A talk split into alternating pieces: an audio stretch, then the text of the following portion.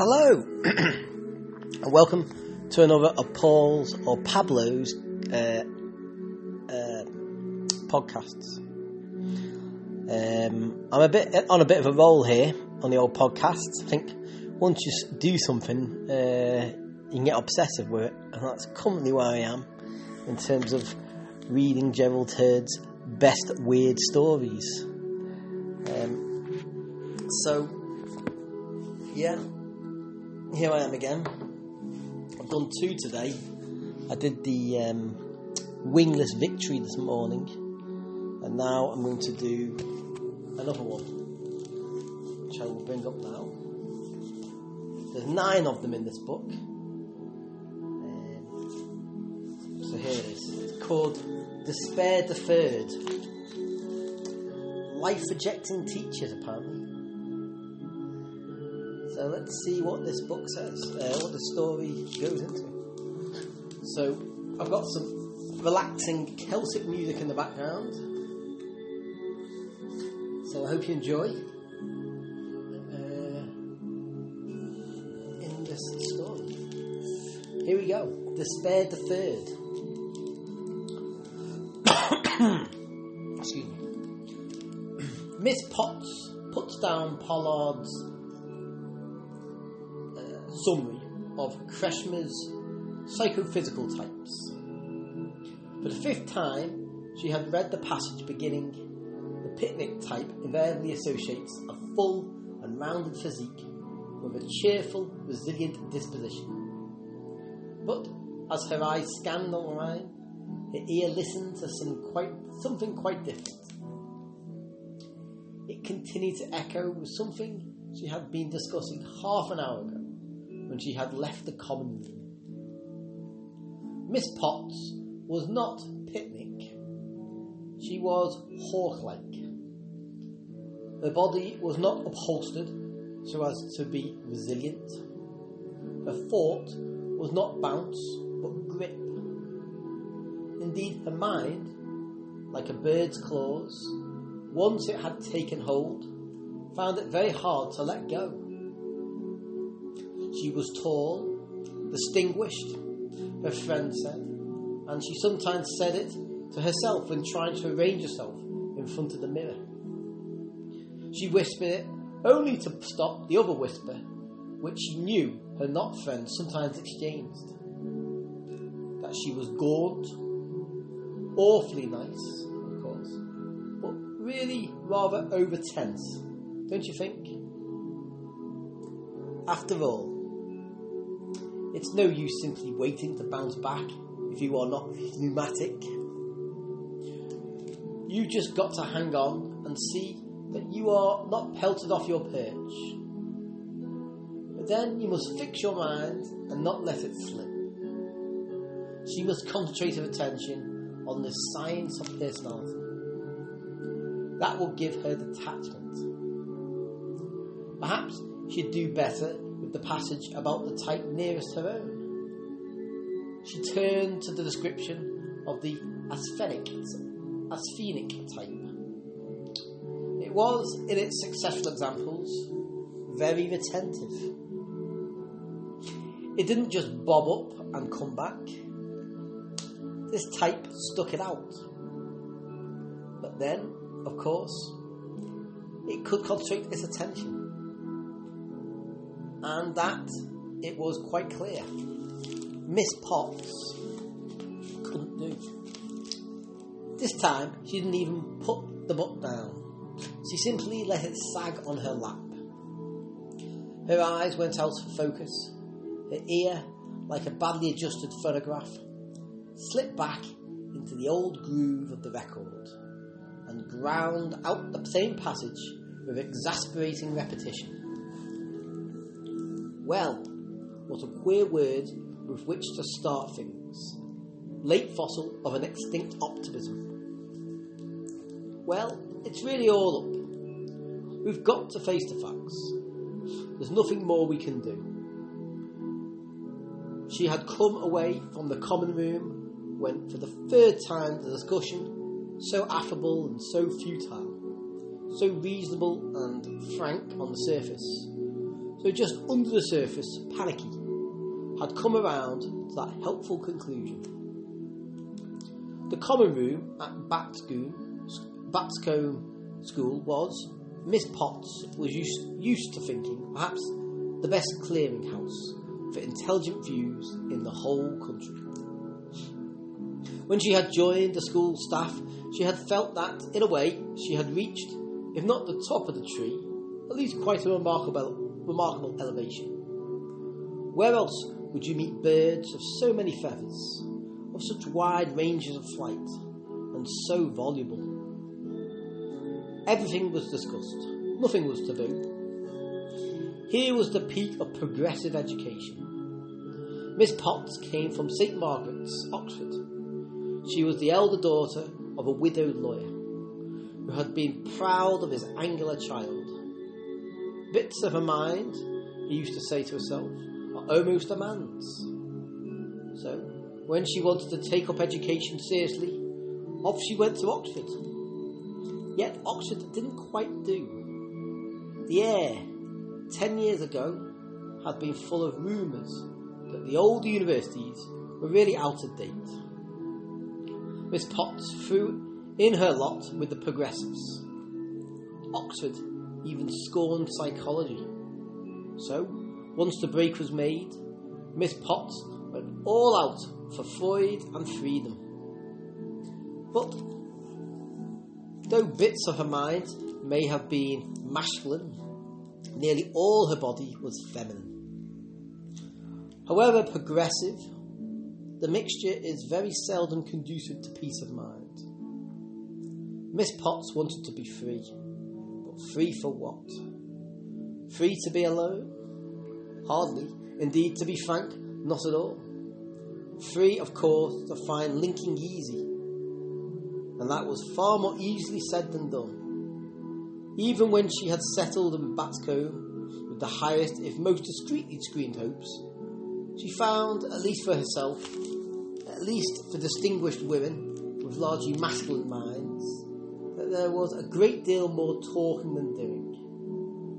Again and again, as she brightly, candidly, openly discussed the psychophysical problem with some very intelligent young male master. For Batscombe was, of course, rigidly co-educational. She saw what a gap yawned between words and acts. Indeed, as she pressed on, for wasn't she a psychologist trained to observe, she could no doubt not she could not doubt that she saw in young Harold's face that slight rigidity of the cheek muscles which unmistakably indicate the stifled but all the more exhausting yawn and even worse that slight swivel of the eye as that young, none too well educated Miss Brown ran in laughing loudly. Three years, Miss Potts had discussed the whole of life with everyone. And as far as it's meant living, as far as it's meant having any more actual experience than at an Anglican girls' school, it was just as though she had never been a progressive, had never read a line of Freud, had never discussed anything but topics proper to a maiden aunt. This at Batcombe was serious. That is not to say it was not a laughing matter. That was precisely why it was so serious. For if you did not have an affair in Batscombe, it was almost as bad as though at, at a good old fashioned finishing school your French accent was too English. Those whose accent and idiom were perfect made amusing little mocks about you behind your back. Yet Batscombe was in the first flight to progress, and Miss Potts had gone on drawing an astringent comfort from that. Granted, she might not have made the grade among the residents themselves, yet there she was, the intellectual, scholastic world, if unwillingly looked up to Batscombe. She was sure, she was sure, and anyone on its staff was a distinct figure above the crowd. And even if you could not cash in on all the liberties you preached? Well, after all, wasn't there something finer in that anyhow? Though you might not get any of the beer, you could play skittles with other pompous people's convictions and scornfully tell them what you thought of their opium. Indeed, once or twice, when she had been asked during vacations to address small groups of inquirers at Hampstead, she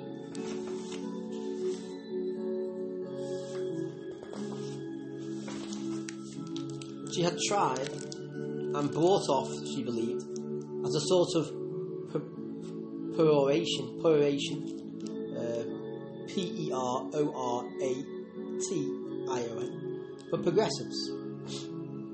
Those long passages from Shaw and Russell. One, was, one was GBS's aphorism He who seeks for new liberties for others will not. Before they are openly granted for all, prejudice his case with the public by prematurely availing himself of a special license. She culminated with Bertie's Grand Slam. Only on the foundation of unyielding despair can the soul's habitation be built. The fact remains, however, that progressive educators and B.R. Freud and Kretzmer, that's um, I've never heard of Kretzmer, uh, K K R T S C H M for mother E R. And Batscombe to a man, and women didn't really believe in a soul at all. They believed in mind bodies and frankness and truth. Their twin god compelled one to add that the accent was wholly on the body. The soul was the state of mind of a rationally satisfied body. And Miss Potts, in that searching sense, had been far from satisfied. Indeed, things had come to such a pass that after an effort at psychoanalysis and another at endocrine dosage and a third at orthostasis, Miss Potts very quietly, but all the more broodingly, began to think of opium. Not of the druggish variety, of course. Her digestion had never been her strong point. She hated sticking needles into herself, and her hangover of Oxford good taste still made her feel a reactionary disgust when younger members of the faculty became tipsy. The opium, she, daughter of dreaming spires, began to hanker for what was religion. So it was that she faced the middle years. It was not a cheerful outlook. Often she felt acutely miserable. Sometimes she thought in a sort of adolescent, melodramatic way of suicide.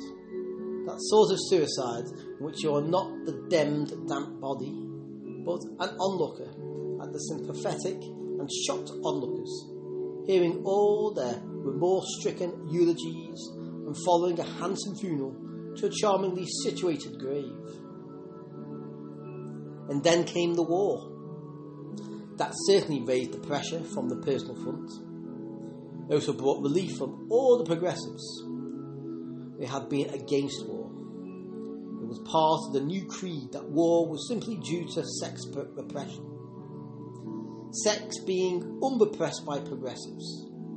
They naturally maintained that they had debunked war and they dismissed it with a laugh. But this war was different. It was present, pressing. The enemy was obviously suffering frightfully from sex repression.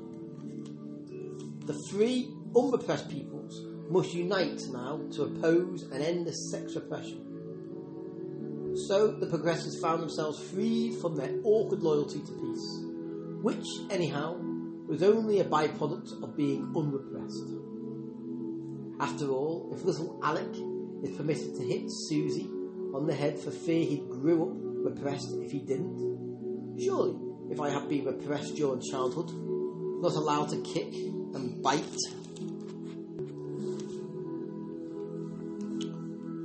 yeah, not allowed to be kicked and bite father and mother. I had better get it out of my system now, especially when the enemy is so reactionary and would never permit children to their charter right to kick their elders. And it worked. During those first months of the waiting war, there had been a new friendship between the school and the town and country, which at first had been very cold to this new intrusion. Now all was warm and friendly. There was also not less warming, a new friendship in the school itself. Those common room meetings from which Miss Potts had for some time come away feeling out of the fun and the frank talk now held her. She was wanted and she wanted to stay on. The young ones wanted to hear about the last war. She and her contemporaries compared experiences, were listened to as they showed how the present war was present from the last one. How right all of them were then to protest. How right now to cooperate. And, best of all, there was a new truce in Miss Potts herself.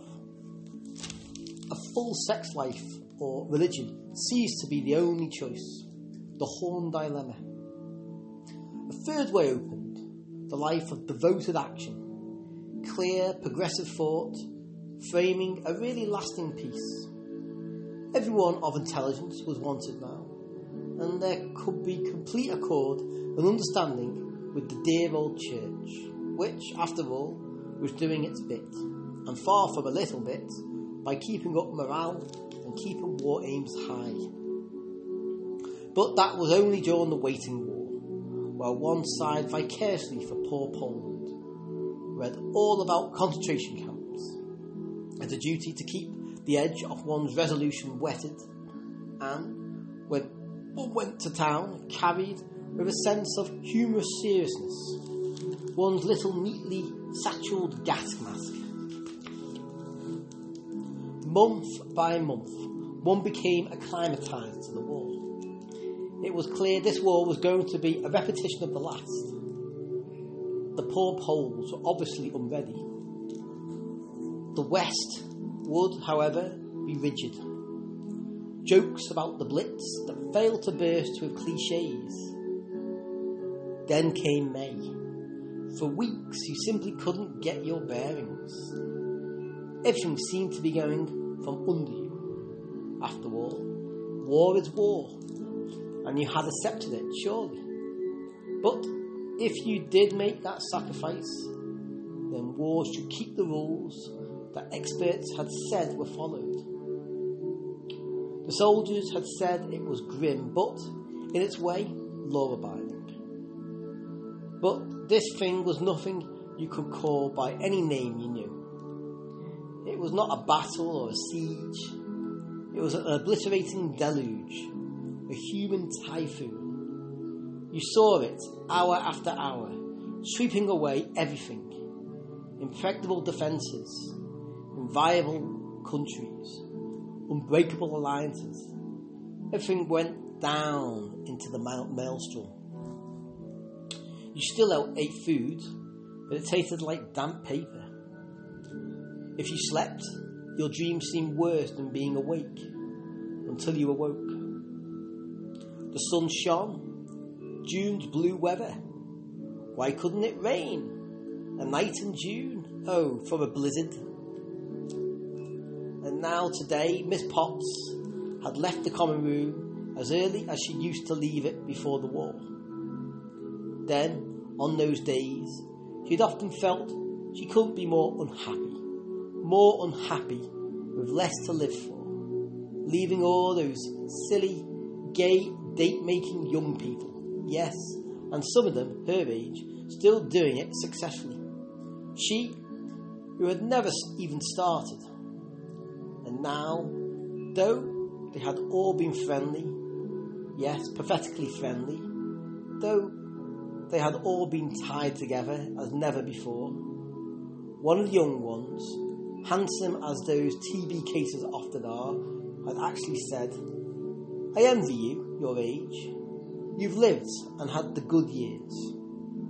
Still, she had to get away. For everyone now agreed that was all up. That it was all up. it was really no more than a matter of days. The new mechanised military machine would just continue to sweep over everything. The very latest of fortifications had not stood against it. Why should our dear old fashioned fleet, all defences, would be air bombed out of existence? And then she had looked forward so dolefully to the prospect of long, unchanging, empty years ahead of her. How utterly stupid that kind of expectation seemed now. How ridiculous those better dead wishes appeared. Indeed, what wouldn't she not give just to feel again that basic security in which one could believe that one's own love life mattered? She had thought herself desperately ill used because lying awake in her warmed room on her spring mattress, she was, as Sappho had cried, alone. Now, how long could she hope to have any privacy left her? She remembered every detail of what she had read about the concentration camps.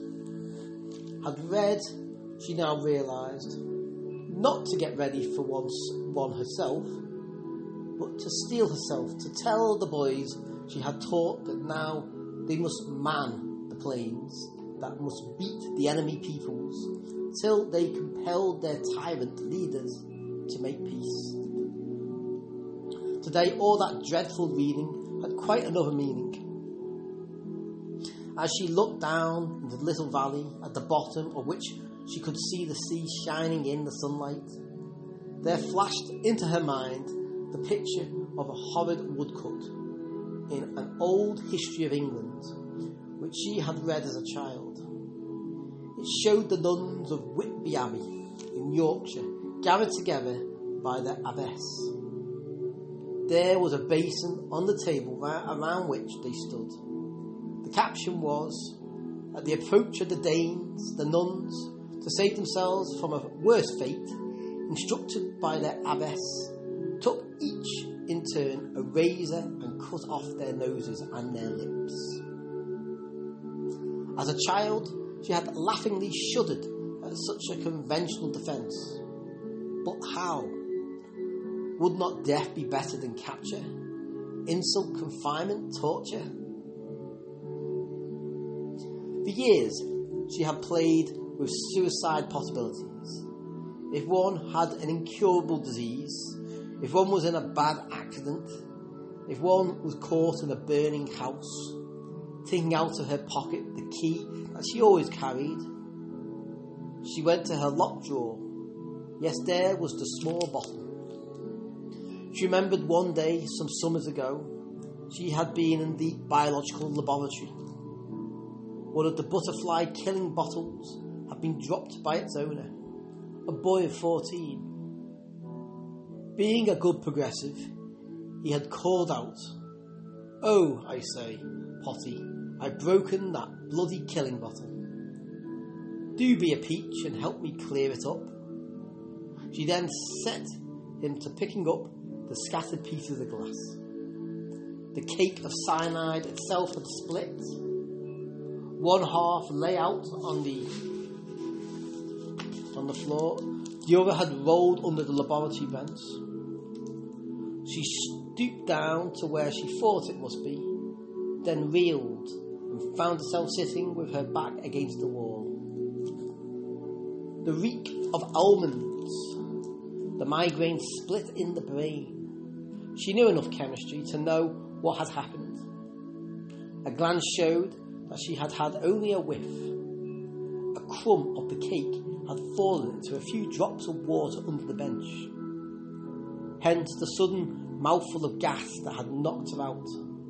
The boy had gone, leaving her to clear up. That's just like all the, these progressives, she remembered thinking. An old maid, old potty can finish up the mess they make and be finished off with all their, they care. A sudden hatred of life had swept her, and with it an instant sense of how easy it is, it was to end it all. So every bondsman in his own hand bears the power to cancel his captivity. She got up carefully, carefully collected the cyanide in one of the wide mouthed, glass stoppered bottles. It was this bottle that she now drew out. She knew what to do. Take the soap dish, put enough water in it just to cover the bottom of it, crumble the cyanide, then empty the paper into the water as she sat on the floor with her face over it, like the Delphic Sibyl snuffing up the laurel fume. It would all be over in less than five seconds. She wouldn't know anything after the first couple. She went through the steps in her mind. It was all so simple, practical, fool and knave proof. Here was ultimate armour, a, fort- a fortified line which was impregnable. She realised with distinct relief that just by thinking this out and making up her mind about what to do, she had gained a sort of reprieve. She felt a wave of dignity and attachment swell in her. It rose, she told herself, from winning back the initiative against life. She was no longer a whimpering rabbit running hopelessly from the pursuing weasel. She was at bay, and being at bay meant that you turned. And once you had turned, you could judge the precise distance between yourself and your pursuer. She remembered someone saying that it was hope that hurt. Full despair was an anaesthetic. Certainly, now with the poison bottle out in her hand and the method thought out, she felt quite secure, actually, at her ease. She had time. It was still on the other side of the channel. Of course, they would be on this side sometime during the month. There must be no nonsense of hope revived. That would be like letting circulation come back into an anaesthetised limb. But before they came, there was pretty, pretty certainly a fortnight ahead, perhaps more than that. The next thing she must do was fix a deadline. She went over to the window. When those troops appeared down in the village, when it was quite clear, then she reconnoitred like this. Reconnoitred, nurtury. Don't know how to pronounce that. R E C O double N for none, O I T R E. She reconnoitred like this from the window. She turned back to the room and go through her right with the soap dish. She had time till the enemy captured Batsko. That, she reflected again, was certainly a fortnight off. Quite time enough. If you didn't eat, to become so weak that by then you hardly care who came. So, since all arrangements were made and there was really nothing more to do, one had better have lunch. Still, you never knew what surprise might be sprung. A raider squadron from the sky, for instance. Pop a piece of cyanide in your mouth, and that would serve quite as well as the planned inhaling. Though, if there was time enough, she was set on having her ritual. Still, just against eventualities, uh, she took her bottle with her. Every noon, though, she would come back to her room. The news remained frightful. True, the central blow was rearing over their heads. But meanwhile, right and left, any possible side supports were dashed away. Therefore, after the daily meeting at the common room, Miss Potts retired to her own room. She would first take out the bottle, then she would look down through the glass stopper into its little shaft. Sorry. She called it her evacuation route.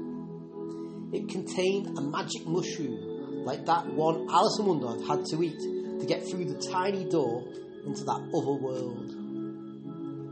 She would then take the soap dish, solemnly place it on the floor, fetch the water bottle, kneel down, carefully pour in the specified amount until the bottom of the dish was covered, and then placing the poison bottle just the other side of the dish, she would turn and loosen the glass stopper. Yes, it moved easily enough. She could see the yellow, white paste inside. Indeed, as she bent over, she could smell the almond flavour distinctly. Since the news refused to get better, and yet the climax, the actual invasion, refused to emerge, the drill had to be continued. Miss Potts had begun it just to be sure that she would know all the moves without slip or fail when, in a fortnight or three weeks hence, she would actually carry it out. The three weeks became three months, and still the blow was just as imminent. The axe was upraised over the victim's neck, so it was silly to take one's head off the block. Yet, time itself, Miss Potts began to discover, is something, even when the events which should keep time won't turn up according to schedule. She went through the daily rites, and it still fortified her.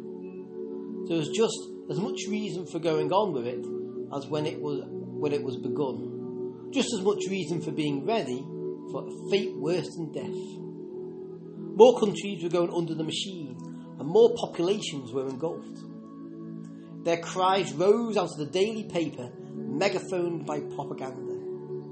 She was never permitted to forget, but something else was creeping into her drill. It was becoming something of an end in itself, more ritual than drill. As day by day and week by week, she withdrew to what she was now calling her boat drill. As torpedoed ships and fear of starvation by blockade began again to figure more in the press and in talk than the invasion itself. She found dread beginning to fade, to modulate. She could hardly believe it, almost into disappointment. The first time she recognised it was when, as the first step in her ritual, after she had locked her door, she went to the window to make her official inspection of the village street, a mile away, and to draw down the sash. Her rule ran when, on looking down to the main street, it is seen to be empty of all save those deadly grey or black uniforms, then the rite is to be completed and the mystery celebrated. But as she looked down at the village, she realised she could scarcely see it. So misty was it, and the nearby trees at which she glanced were almost leafless. A whole season was gone. The dreadful, incongruous beauty of summer had vanished. The protect, protective fog and cloud were here. Still, the news was desperate. She could not stop her practice. In the common room, several people had remarked that she really seemed quite serene. She knew on what her serenity was founded. She put her hand on the little bottle concealed in her dress. Gradually, though, even the common room's tone began to change. In June, Stetson, the mathematics master, had said, Well, I'm having my bottle of 92 port tonight. Not going to let those brutes spill that, too. But now he had just told them what care he was taking of a small cabinet in which he protected his last dozen cigars from damp. Never get any more of those till hell knows when. Of course, though, it was only a reprieve, and the reprieve was really a ruse. She wasn't going to be caught. There was not the slightest ground for hope, and if she admitted hope again, she would have to go through it, through its deadly sickness and death again. No, once bitten, twice shy. She will keep up her ritual. She would not let the local anaesthetic fail. She would not let feeling come back again. So she fought the insidious invader threatening to sap her defences and lure her from her impregnable lines. For a long time, therefore, nothing disturbed her life. She refused to look at the calendar. There was only one event which could again start time for her. She didn't read the papers, she knew that nothing had changed. The situation was still so desperate that it was only to be confronted by the attitude she had taken up. At the back of her mind, though, the faintest questioning went on, like those telephone conversations sometimes heard on long distance. So faint that a word can be heard only here and there. She had re won the initiative, the initiative to turn around and face life. What then? Wasn't life itself going on? Was that enough? Did it give you enough initiative just to turn around and face a pursuer who wouldn't come up? Of course, she did her wartime duties as well as her schoolwork. But the former was, more, was no more defence against inner defeat than the latter. No, the only defence was to know, to demonstrate daily, ritually, as she did, alone by herself, The hope was dead, that there was nothing to fear, because hope, fear's accomplice, was being duly and daily certified as dead and buried. She was meditating over this on her knees one day, with the soap dish with its water in it, the bottle with its stopper officially loosened till you could just smell almonds. When she noticed that her tongue, running idly around the inside of her mouth, had found a cavity in the back of one of the lower bicuspids. She hadn't been to the dentist for months. She was due for a routine inspection just at the time that time stopped. But, of course, she couldn't go, go now. That wouldn't do. Utterly inconsistent. Why keep up roof repairs in a house you have mined and mean to blow up the moment a long expected event materialises?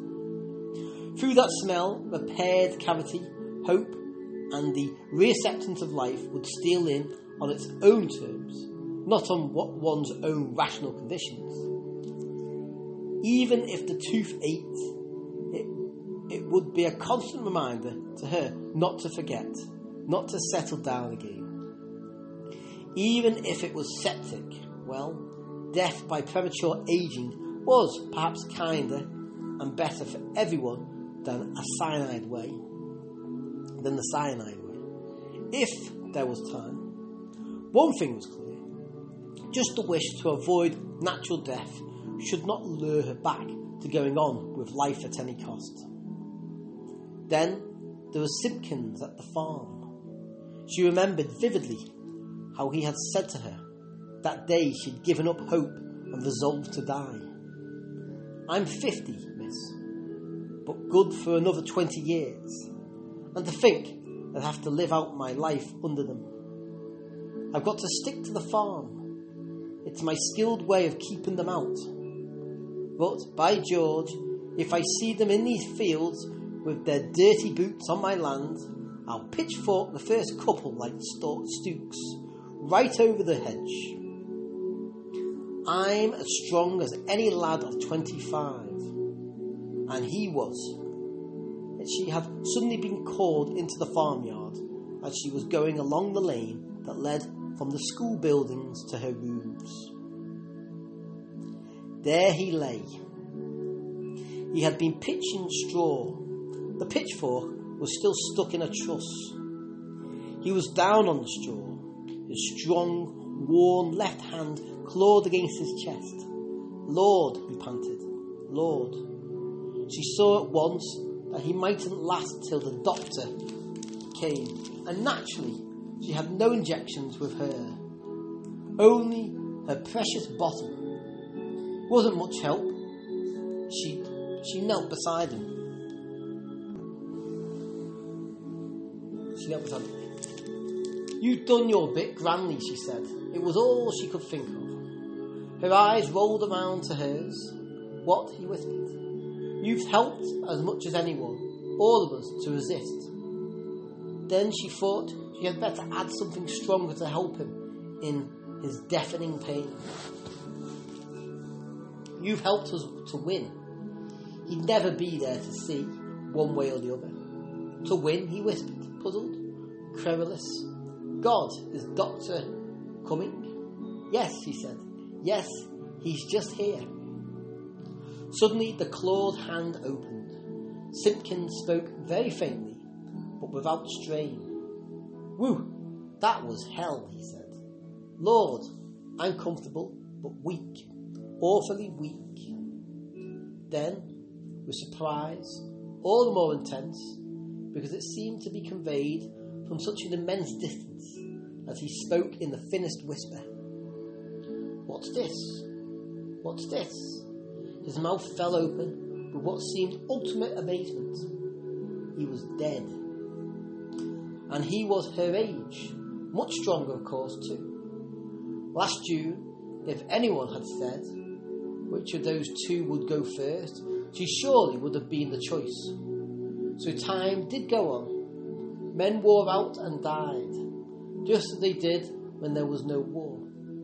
She found that she had come to think that you simply couldn't die unless you were killed or you killed yourself. And here, right at her feet, was death at his work, taking his average yield, and his partner, pain, worked beside him just as efficiently without bayonet or bastinado. And just as though gas and bombs weren't needed to make life intense and to make time count. That noon, as she knelt before her bowl of happy dispatch, her mind wandered beyond her bicuspid cavity. Bicuspid cavity. These two things, her fate and the country's defeat, the one entailing death for the other, no longer seemed to embrace everything between them.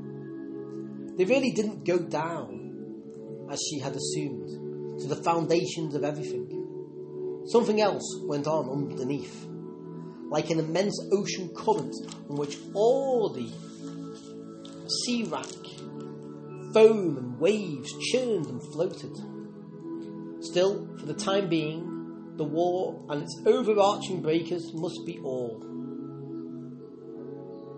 For all of them under its shadow. She must be ready to plunge at a moment's notice. She could not and she would not withdraw her ultimatum. She could and would have set life only on her own terms victory or death.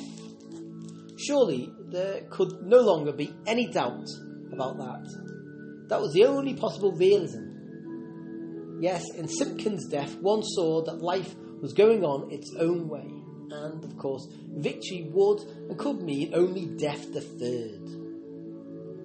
We all live under an indefinite reprieve. Who had said that? Wasn't it one of those comfortable Victorians whose security and firm expectation of living seemed almost fabulous now? Yet the Daily News always reconfirmed her grim faith. She would quote Chesterton I bring you nought for your comfort, yea, nought for your desire, save that the sky grows darker yet, and the sea rises higher. The storm must, it simply must, sooner or later blot out everything. About that, there could be no doubt. And that was the issue the only issue for practically everyone. Of course, some hundreds, thousands, if the suspense could really be sustained, might go as Simpkins had gone, slipping out in the pause before the blow. They must go by the law of averages, but they would only be those exceptions which prove nothing. She thought rapidly of the national statistics she had read some 500,000 people died from natural causes every year. That number will represent a big battle, even today. But, of course, they were nearly all old or very young. And what were the latest figures about fewer people in the island dying by accident? Because, in spite of the great number butchered by bombs, the check on the motor traffic had greatly reduced the road casualties. Somehow, one had never thought of the civilian's motor car as a monster destroying life. Yet there it had been, a worse juggernaut than many a tank. Simpkins' last moment kept on coming back to her. She could hear her voice, passionate and strong, last June, utterly involved in the one issue victory or death. And then, across that resolute tone, she heard the thin whisper, cutting through all that assurance. When he was actually dying, all he had said about dying with brave good faith meant just nothing. It all melted away in something far bigger that underflowed it. Yet she wasn't dead, wasn't likely to be soon. The one likelihood, the one pretty certainty, how odd to cause such degree of high risk by that vapid little word pretty. The one thing they must all still count on was the invasion, and then, when it came off, then she must do her bit and call it in death. So the ritual was continued right into the spring, and outward it continued to be fully sanctioned. People came down regularly from town, half stunned. The preliminary barrage for the invasion, one could see, was being kept on a full blast.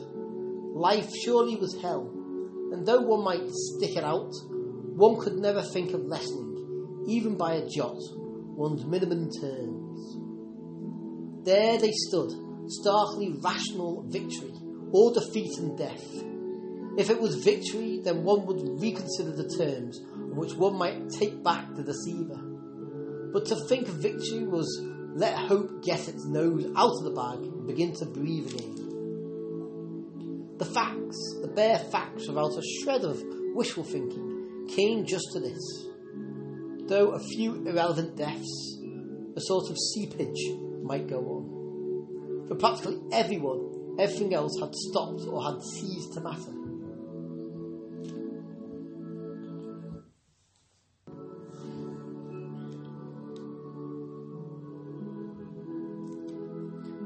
Time had stopped. Uh, for all private life had stopped. Arrested until the great event on which it would be decided whether life again would be livable. Of course, some private affairs did go on, now and then. People were married, just as now and then the older ones died. But in its way, marriage was simply, like any other rations, an aid to one's war work. Relaxation, concerts, movies, dances, these were all parts of mental and physical hygiene. And so was marriage. Of course, no one could. And then Adelaide, her only first cousin, whom she had treated as a younger sister, called suddenly without notice. Adelaide, she remembered, as though in another life, had married during the Grey War, the War of Waiting. They hadn't seen each other or heard each other during this next life. The life of the accepted death. Death as an everyday possibility. Now, the moment Adelaide stepped into the room, Miss Potts knew that she had no need to be told. She made the easy calculation instantly. But she stammered and couldn't help herself. But you must have done it that very month. How could you? Adelaide burst into tears and was actually out of the room before Miss Potts realised that. As elder sister, she had failed in an immemorial actor proof part she ran out and dragged the girl back. I'm so glad, she managed to say. She noticed her own tone and noticed as clearly that it had failed to register on the pregnant mother. Her cousin turned with a kind of animal satisfaction, brute, insensitive to all but its own race enforced impression of life. I knew you'd be delighted. Jim and I are so pleased. We're sure it'll be a boy. We've made all the arrangements. The doctor says it's as easy as appendicitis now. Anyhow, just think, when he's born, oh, I'm so happy. Yes, Miss Potts remembered having read all about the endocrine glands, what they do during pregnancy. But now, at this crisis, at this culmination of crises, to bring into this world, into this beleaguered, bombed, invasion threatened, crowded island, to bring another life, another mouth, to fill another hospital bed. And Adelaide had been so keen minded, yes, even to being hard boiled. She'd been the first to mock propaganda and blah. She was she was for the war, of course, but only because she used to say if there was a fight, she liked the gloves off. Call butchery butchery, she used to say coldly. We've got to clean up the bloody mess. If we fail, we'll be done, and we'll deserve it. If we succeed, well, then we'll get out the old virtues again and see if we can make something efficient out of them this time. Yes, here was the body which a few months ago had uttered all that and much more good, telling progressive pitchforking. And now here she was, a cow, big, swollen, diffused, drugged. It was later than she thought. Adelaide stayed to tea. Jim, she said, had to be in the district and had left it to her to tell her sister the good news. He called her back. Exercise was all the thing nowadays in pregnancy, right up to the date. And it was literally up to the date. Tea was hardly begun. They had hardly taken their first sip of that hay and hot water that now passed for tea when Adelaide said she felt a little queer. Miss Potts' anxiety was a good diagnostician. She ran to the telephone. Fortunately, Dr. Charles was at home. He did not come, however, until she had had her second treatment in detachment from the Horn dilemma. Victory or death? She saw Adelaide before her eyes, as she had seen Simpkins, torn out of the present setting. The crisis rushed in at a moment out of what had seemed to them all the world of basic realism and plunged into something vaster and deeper. But whereas Simpkins had been snatched by death, had gone off into something vast unknown, Adelaide, infinitely more puzzling, was being snatched by life, was something more in- instant and actual than any simply man made activity like war. Here at her knees, instead of her hard boiled, adequate, war minded cousin, was simply an animal that rivered and bellowed in contest, not with a mortal enemy, but with the remorseless drive of life itself. Life was so much more agonizing than death, and yet was what people always chose rather than death. Life that rent and tore, mired and bestialized until, beside this exhibition of birth, a concentration camp seemed an austere, cleanly monastic order. Even Adelaide's face seemed to be smudged out, all personal expression and character gone, while her body seemed a shapeless bag within which some violent animal was kicking pounding to break its way out. And when Dr. Charles took over, the second act was not less surprising, not less incongruous with that attitude which she had built up and taken as basic realism. The child emerged, as all children have always emerged, with more outrageous assault on the decencies of every one of the five senses than a massacre could make. But that was not the final shock. That was psychological, not physical. That was Adelaide's reaction. She lay gasping, sweating, swabbed. The billowing smell of chloroform gave a final wash of nausea to the rank farm odours that lay heavily about the room. And, sunken in all this, Adelaide, the near, the repressed, lay sprawled. Her body might well be out of kilter after such an extraction. It was not the physical sprawl that hit Miss Potts. It was the idiotic, loose amiability on Adelaide's face had become all unstitched, unupholstered. Dr. Charles was tidying up after sending Miss Potts to call for a nurse and hearing that none could be alone for an hour or more. He said richly, turning to the patient, little chap is doing fine, and you're all right, my girl. Adelaide, who'd never seen the doctor before, nodded, smiled sheepishly, and goggled. Miss Potts, he said, give her the boy.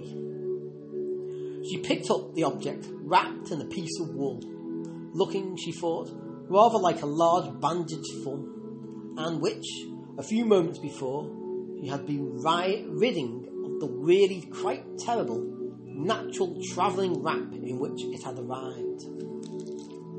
The bath have uncovered an unutterably ancient and wrinkled little fellow, not young, but also not weak.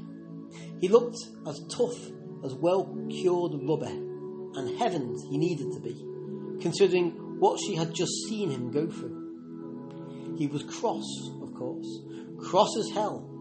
He gave a curious sense of vitality and of a settled determination to endure this outrageous experience. She carried him over to his mother. Adelaide's sagged and damp face, like an energetic washerwoman's held too long over the scalding suds, broke into sub-rational delight. She folded the stirring lump of terracotta flesh into her neck. In Miss Potts, only two emotions remained. One expressed itself in the words she whispered to herself. So this is life, real life. It just doesn't care a damn for meaning. It cares so much that it knows meaning doesn't matter. The other was so too strong, too outrageous for words. She felt herself bent over the two creatures who all who at tea time had still been one. And now one of them would go on into a world she would never know, in which she'd be only the faintest of fading memories at best. Go, go, she said. Go, go. It was several days before Miss Potts had the use of her sitting room, since Adelaide couldn't be moved to the hospital earlier. Now, mother and child were doing finely, and with that bulletin fixed, life and the crisis and the ritual reply to, to the crisis must be resumed. Sure enough, the crisis was still there. News continued to be bad, just steadily getting graver. Another country had gone under. But still, the, the denouement, the denouement was postponed. It's just like the Arabian Nights, thought Miss Potts. She stood by the window. She ought to be making a survey of the village street, part of the ritual. You could see it beautifully today. She noticed that the trees were in leaf again, as full as when time officially stopped last year. A whole year, a thousand and one nights. The famous title came into her mind. So Sherenazer had gained a thousand one reprieves. Three years, she thought, and that started another old mental echo.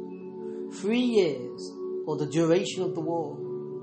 That was the old enlistment term of the last war.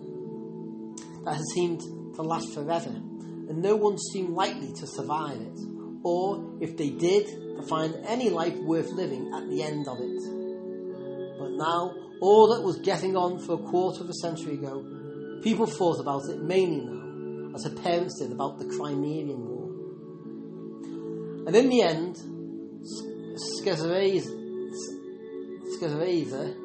Skezereza was reprieved.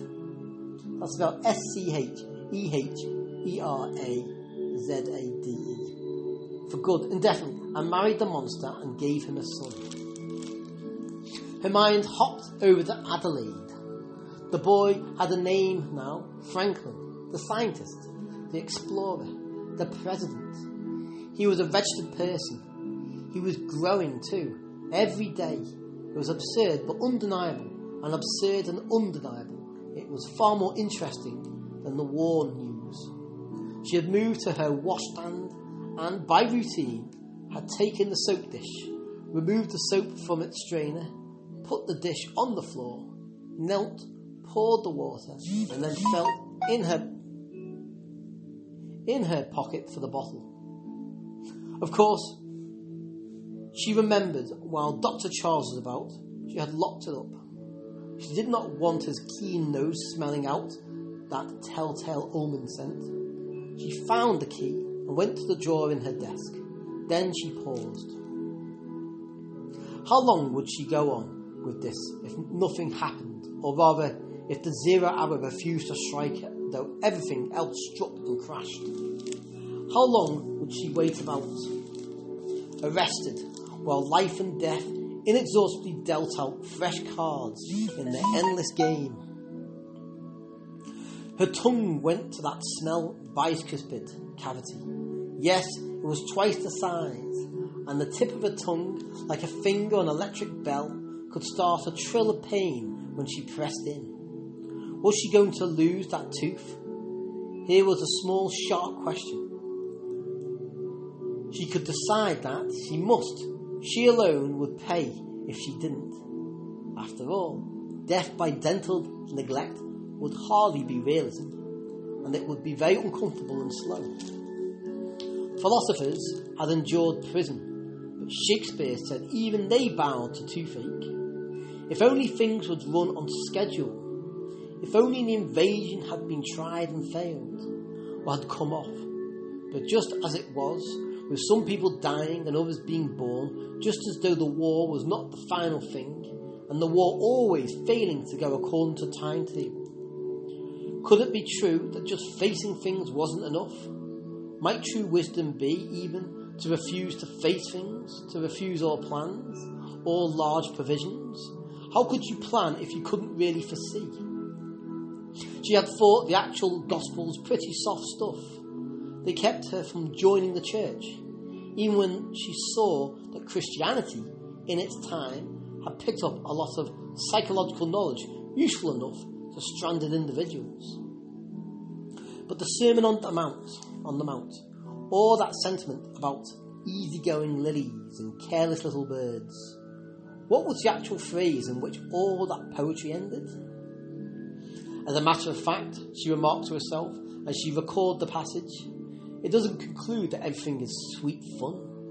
The deduced proposition is sufficient unto the day is the evil thereof. That would mean that one is meant to take life in the actual, swallowable, daily doses as they come. What had all of them been going through? They had been trying to stop the present and to live in what they had concluded was a certain future.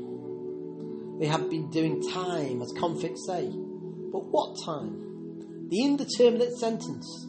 She smiled wryly as that phrase, beloved of progressive penologists, came to her lips. But the meaning of the indeterminate sentence was to give back the initiative to the convict. He could win his liberty by doing something, even while doing time. Time, even in prison, waited on you, on your good conduct. No, they had not been going through a progressive, indeterminate sentence. Quite the reverse. Something quite different from you and your terms, ultima, ultimata, and demands. Controlled the stretch, played the music slow or fast. Something she'd read in her old college days when she'd met a theosophist floated into her mind. Time is all that man. Pain and pleasure, sorrow and happiness, disaster and prosperity. They are the same thing felt at a different tempo. Well, she'd heard the psychophysiologists say something of that sort about pain. Her tongue gingerly felt around the back of the bi- bicuspid, but could make the pain go. You could make the pain go from half pleasure to quite pain. The highbrow hymn went on. The sum of pain is ever the same. Man calls it happiness when the vast wheel moves too slowly for him to perceive it. Brahman accelerates the beat and man cries out disaster. But it is only and always the wheel that was probably true too. Hancy often read in animal psychology that most creatures can't notice movement if it is below a certain pace. The wheel, a pleasant stretch at the pace we are accustomed to, breaking us if it goes any faster. Wasn't that as near the actual truth, real realism, as one could get? And weren't Christ's practical epigrams the deduced behaviour based on such an insight?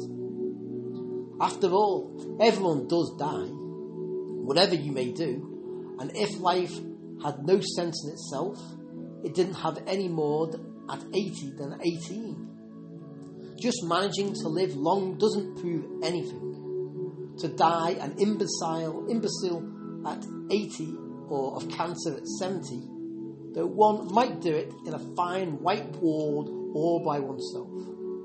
Was that a better demonstration of worthwhileness than dying altogether, all under 40, in the blind hot belief that right, our right, was winning?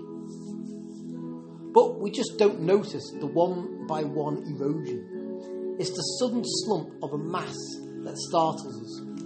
We don't notice anything that steals on us. She had moved back to the window, so out of time had she become that she'd neglect the second part of her ritual.